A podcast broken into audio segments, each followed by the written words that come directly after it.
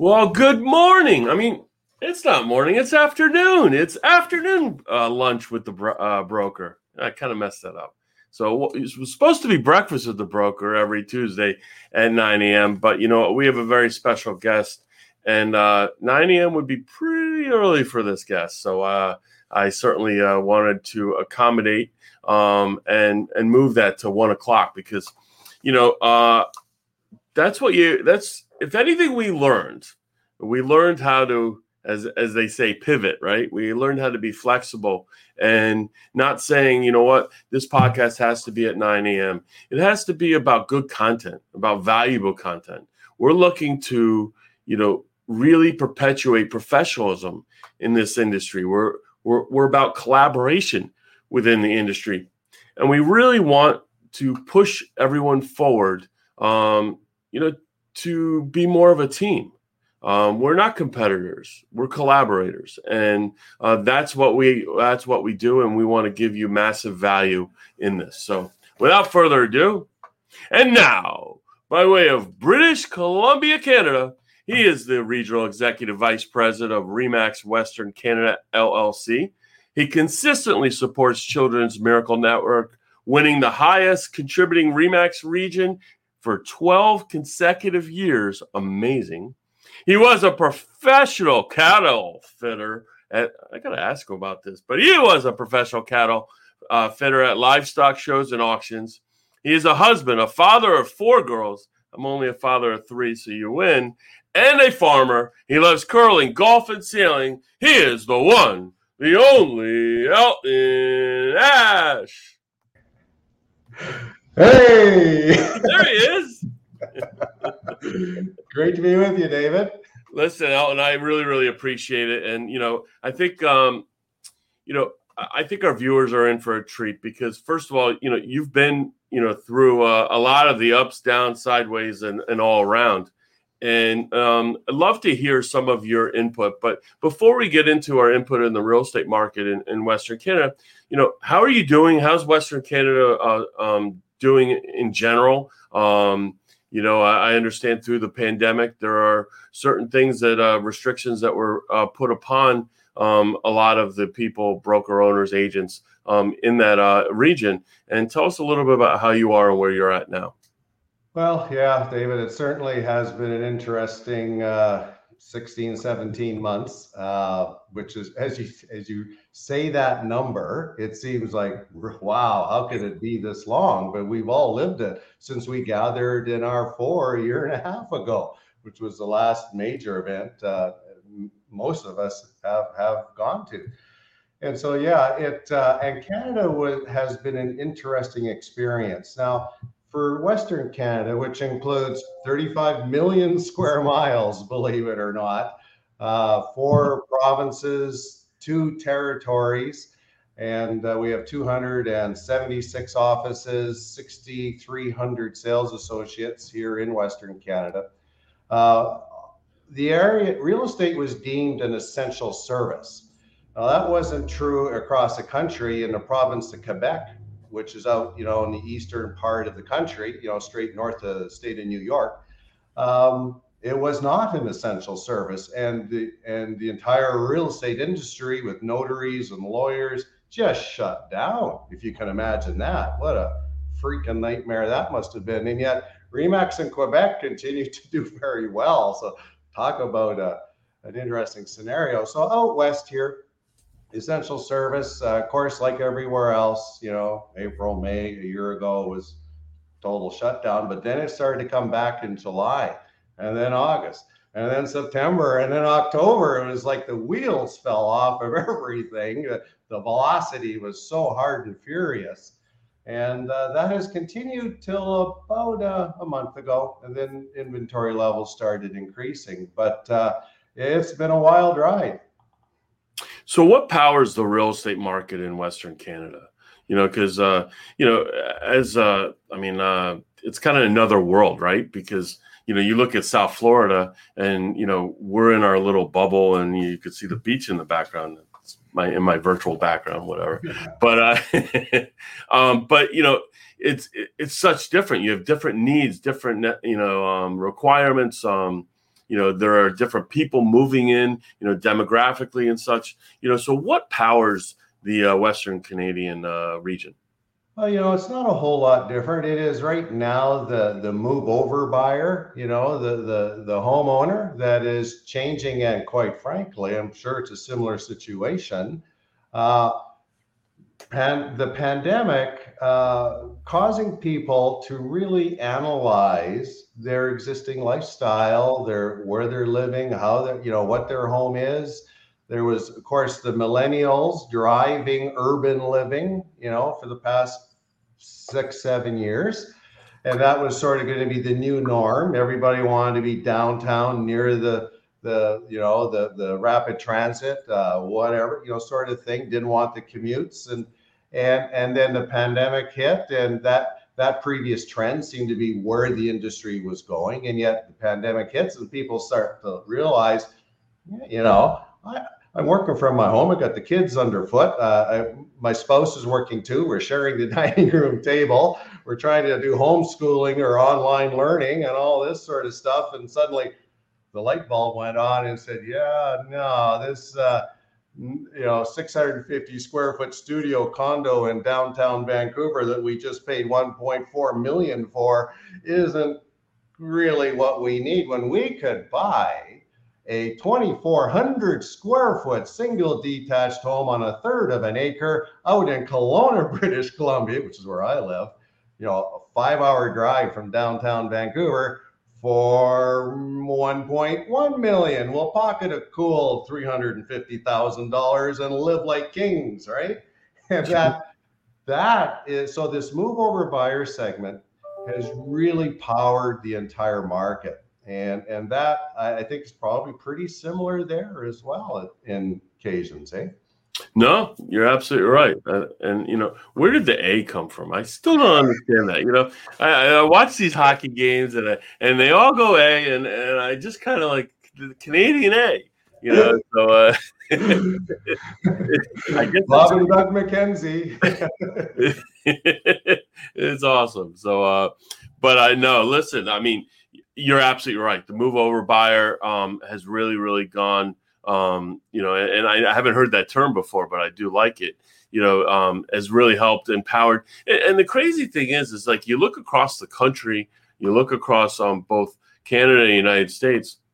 Like there are very few areas, um, maybe pockets that are not on fire right now. I mean, they are just you know killing it and um, you know the real estate market. So you just start to wonder, like, how is that possible? There's got to be a segment. It's not like um, all of a sudden, you know. I mean, there's we have suddenly that many less units available to us, or that many more people. You know, it, it's it's just crazy how how the entire real estate market in both the United States and, and, and Canada have really just exploded. Yeah, and certainly, as you mentioned, there were segments of the market that were slower to react. The condominium segment is a sure. prime example. Pretty much nationally across the entire country here is that the single family detached took off there in that August September period and condos languished. But there was a huge oversupply of brand new condos. You look at downtown Toronto, downtown Vancouver, Calgary. Um, it, it that was simply the the market situation, but they got absorbed slowly through that time period. So now condos, well, back in January, we're in the same situation. We're, we're, we're being fueled by this whole market. Um, but interestingly enough, as, as I briefly alluded to earlier, the last three weeks now, we are starting to see a, a calming of the marketplace. We're not going, and uh, Chris Alexander, who's my counterpart for Remax Ontario Atlantic Canada, and I released a joint statement nationally to the press that got picked up that that we felt that the industry had to really look at professionalism in the business. And of course, Remax is known for being the top producers in the business, having the longest experience, and having that very professional element with the way that we serve our customers and clients. And, and so we and we had actually we thought it should be an industry stance. And so we actually contacted a couple of our competitors in Canada. It's Royal LePage is our number one competitor.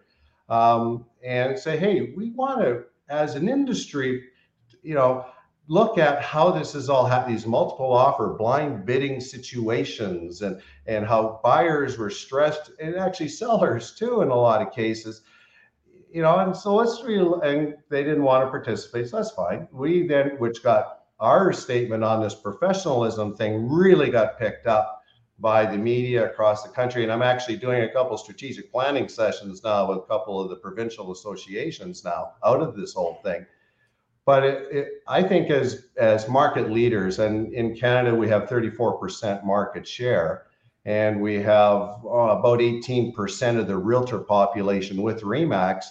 On the Canadian Real Estate Association, which is the NAR equivalent for Canada, out of the 13 or 14 directors, six are Remax affiliates.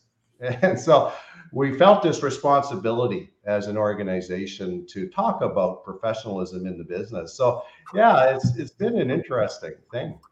You know, it's awesome, and I've gone through strategic planning uh, as well in our associations and such. And um, you know, the one thing that continues to come up is you know broker supervision um, and or liability because we have a, a significant issue um, in in our industry, um, at least um, in South Florida, um, is, is, what I know, and, and and we have a lack of professionalism.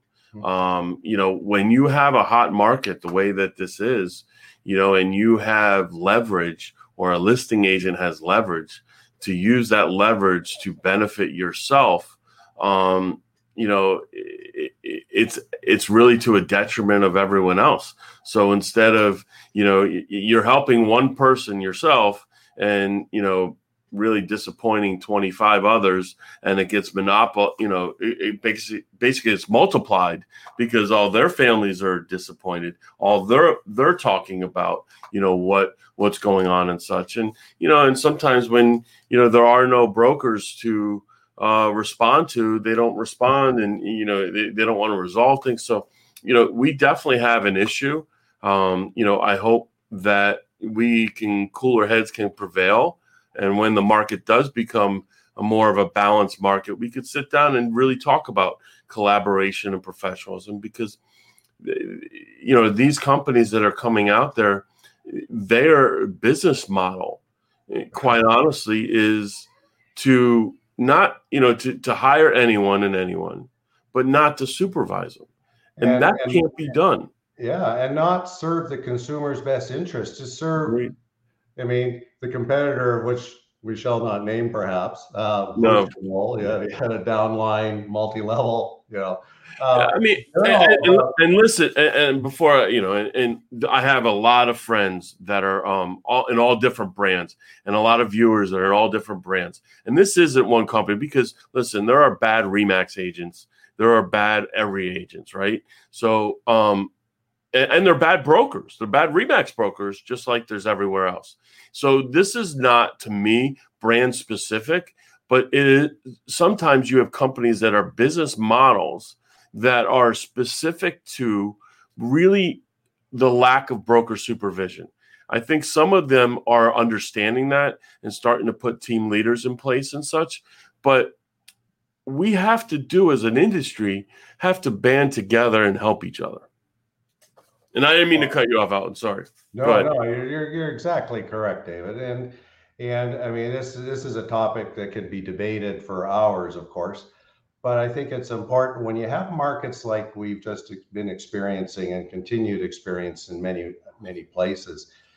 Uh, the stress that buyers, especially right now, feel, or flip flop to the Great Recession. You know, especially in South Florida and I was attending a meeting in Miami. I think it was in uh, November.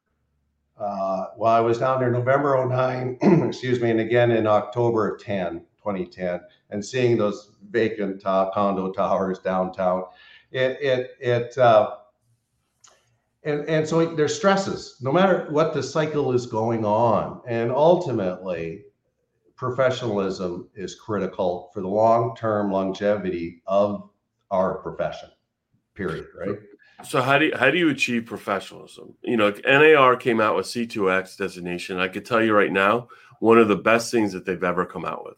Uh, the C2X uh, designation is um, is awesome.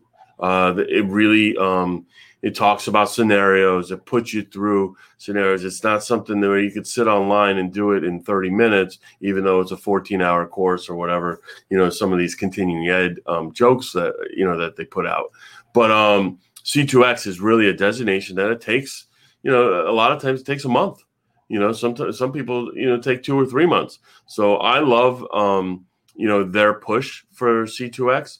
But the one thing I'll say is that you know we only have you know a handful of C2X you know designations or, or across you know the country, and you're looking at professionalism and how you're getting it. Well, you need to empower the brokers. You need to empower the region reps, the region people, not just through you know and this you know calls for all brands. You know the brokers really need to take some more responsibility in the training and ethics that these people are going out in and saying you know what? If if one of my agents is wrong it's okay to say hey my agent was wrong. We're going to try and help resolve this issue yeah there has to be accountability for that to occur and ultimately that ends up being the regulator you know that, that because ultimately it has to be the license that would be held uh, responsible and that's the regulator's job. The, the debate here in canada and british columbia is the regulator can also go too far. And and we've seen that for example double ending now is has been taken right out. The regulator doesn't allow it any longer. What you have to do excuse me is is have say I've got the listing and you're the buyer, you come see the, my home at a virtual open house tour it through Matterport or or in the old days come to the open house and you want I like this house I want to write an offer. Today in British Columbia I would have to uh, do that with you as an un- unrepresented buyer which opens up all kinds of potential litigation or refer you to another realtor and, and that is an example of a regulator moving too far. And so there's always this balance of, of debate that goes on. And I think, yeah, we have to understand. And in, in Canada, with the Canadian Real Estate Association and their code of ethics, which they just, uh, for lack of a better description, description refreshed two years ago uh, through uh, you know, through strategic planning and then bring it down to the provincial associations, down to the boards. But there's a lack of teeth in it again because what can you do as an association? So it it uh, yeah, it's just an interesting thing. Ultimately, boils down to accountability, as you said, Dave. Yeah, you know, and what people don't realize is that they look at double sided and they say, oh, well, you know, a buyer is going to buy something from a listing agent who's representing technically the seller's interests, you know, but, you know, in, in South Florida, you know, in, in Florida in general, I mean, you are a transaction broker unless you know, mm-hmm. otherwise stated. So, you know, when you're look a transaction, you're you're there to facilitate the transaction.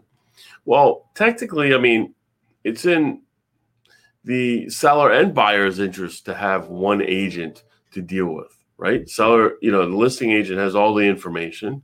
You know, the, the, they had to disseminate most of that information unless the seller says, you know, don't say something and it's not, you know, legal or materially affecting the property. But I mean, you would want, you know, when we talk about professionalism, you would want to be able to trust one agent to handle one transaction as opposed to two agents. Oh. It doesn't mean that we, we want to do that. It, you know, it just means that you know we want to be able to work with the network and collaboration of people that we know because we know that their buyers are real and that they're going to end up getting to the end of the closing table, right?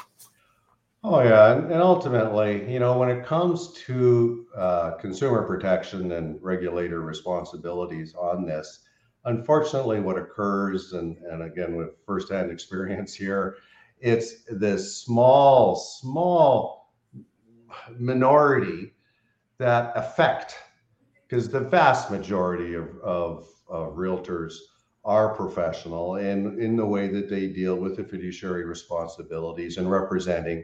And, and the homeowner likes the idea of their realtor represent, you know, having the buyer and the buyer likes the idea of their realtor, you know, being on side with the the seller too, because there's this sense of confidence that the vast majority feel that the knowledge is there, the understanding on both sides of the equation. It's just unfortunate you have this, like I've said, this small minority that abuse it, and then we mm-hmm. all end up paying the price. So what's the? I mean, I don't know if you know this information offhand, like, what's the average sale price in? In I mean, you know, if I say Western Canada, that's a lot. That's a big uh, area, but we'll go with Vancouver because uh, yeah. you know people really uh, gravitate to Vancouver. Yeah, the average sale price in city of Vancouver for single detached homes right now is around 1.8 million. Okay. Um, Canadian, 30% right. exchange rate. But uh, uh, so it's a deal in US dollars. But uh, uh, but that that is, I mean, Vancouver is the most expensive market in the country. Um, if you looked at nationally, it's 400 and 470,000 round number, 475 and change. Um, and that's the national average price. And, and, and that has seen a year over year increase of nearly 30% um, this past year. But, uh, but you know, of course, interest rates um, for all of us across, doesn't matter what side of the border we're on, historically low rates, great time to take advantage of. The pandemic has, of course, uh, the savings, the money that's sitting in savings accounts right now doing nothing is in the trillions of dollars. Right. You know, people, they haven't gone done their trips. They haven't, you know, they've been hibernating in their basement. Yeah. Um, yeah. It, it, and so there's a lot of money out there. And so when you start looking at what this cycle is going to, economic cycle, the general economic cycle, where it's going, um, it's kind of scary. You know, uh, because I, have been in this business 40 plus years now, licensed as a realtor. And uh, I, have seen every cycle, you know, you name it. And there's always a cycle up down. It's never, I mean, if it's ever flat, it's like three months. Right. Know? And, and, and so you're going up or you're going down. As an old uh, friend of mine who, who is a stock market guy, uh, has always said he makes money no matter what the market's doing, stock market. You know, it's like that for realtors in a way. Uh, you know, people got to sell or they got to buy, and and we we're there to represent them. And and so where this goes, um, I I'm really hoping that it is we're going to see with the inventory coming on now. There is a pent up su- supply issue here that's coming onto the market now and that we're not going to see the multiple bid bidding that we've seen. That's already started to abate, um, and and that we just get more of a gentle, famous last words, more of a gentle easing here, so that by I mean, we're anticipating Q1 22 to be a pretty balanced market. Um, with the way things are going and the overall economic cycle looks pretty positive. You look at the Bank of Canada the Fed in the US and what they're predicting, you know, for coming up. I know that the Canadian dollar has suffered recently uh, because the Fed is signaling an increase of rates, which and the Bank of Canada hasn't. And so that affects the Canadian the currency valuation. anyway, it, it's interesting. So, what kind of inventory is coming on the market? Are, are these foreclosures? Are these um, inventory that you know people are testing the market? You know, what kind of inventory is um, on the market? Yeah, yeah, the, it's certainly not foreclosures. In fact, our um, what's the name of it? It's not uh, forbearance. Yeah, is at historical lows. Uh, and a lot of that because the Canadian government stepped in with these uh, um, economic plans that people, you didn't even really, all you had to do is sign your name and send it in. You got $2,000, you know, a month, uh, which was a great plan. You know, it, it, certainly helped, especially in the service trades. I mean, if you're in the hospitality industry, the restaurant dining industry, you were, you were crushed, right? Uh, and so it, uh, and so that helped tremendously. So as a result, though, so so the you know everything that's co- that's coming into the market now is really pretty typical the move over buyer segment, as I mentioned earlier. Um, but there, there, there are always those who who plan to move, you know, for for whatever that become empty nesters, have the new baby. I mean, both ends of that scale. Um, retired, uh, new new job promotion, you name it. The various reasons that come into people's lives, and and that has all been put on hold in essence. Mm-hmm. That's what caused the lack of inventory. But now people are, and it was put on hold because people were scared. They didn't know all, especially a year ago, about COVID and what it was all going to be, and how do you show your home safely. And of course, realtors, our industry, uh, was a late is a late adopter of technology use, and so the 3D tours. But to use the overworked adjective pivot, yeah. we all pivoted, right? And we're doing this now and and so we are playing catch up. But the bottom line is homeowners were just not confident in putting their home. Well, they are now. The the vaccination rates uh, in Canada now it's about 73% have received their first vaccination. We're lagging behind you in the U.S. with our second vaccinations, but we're we're now full steam ahead there. Um, goal by with many and the provinces control that. Uh, probably similar to the states. Anyway, the um, the goal for many of the provinces to have be at that 70, which is a benchmark, 70% vac, double full vaccination rate by the end of July.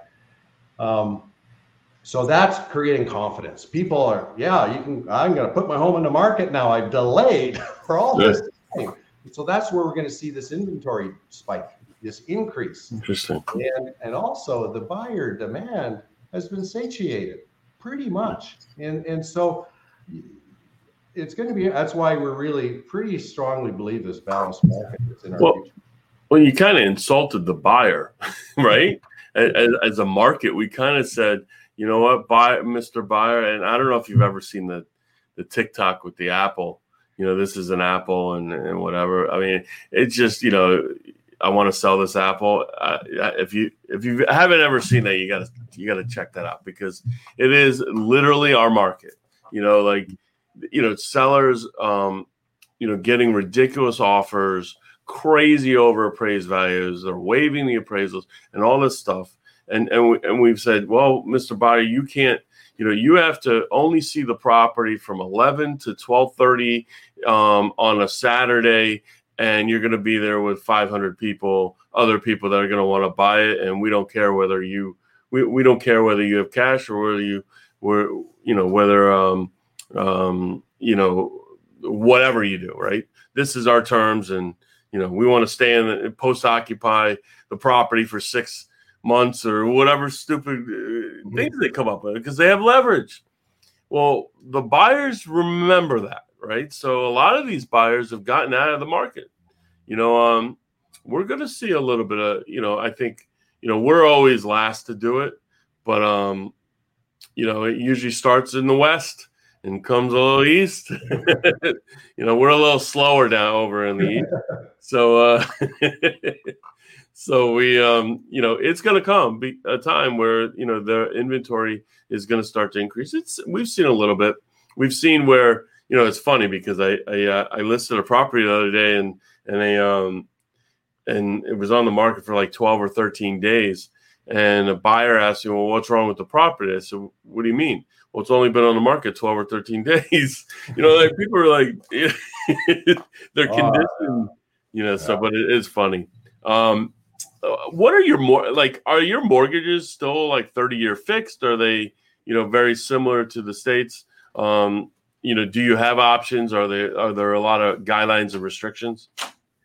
Yeah, we're quite different when it comes to the, the mortgage uh, environment in Canada.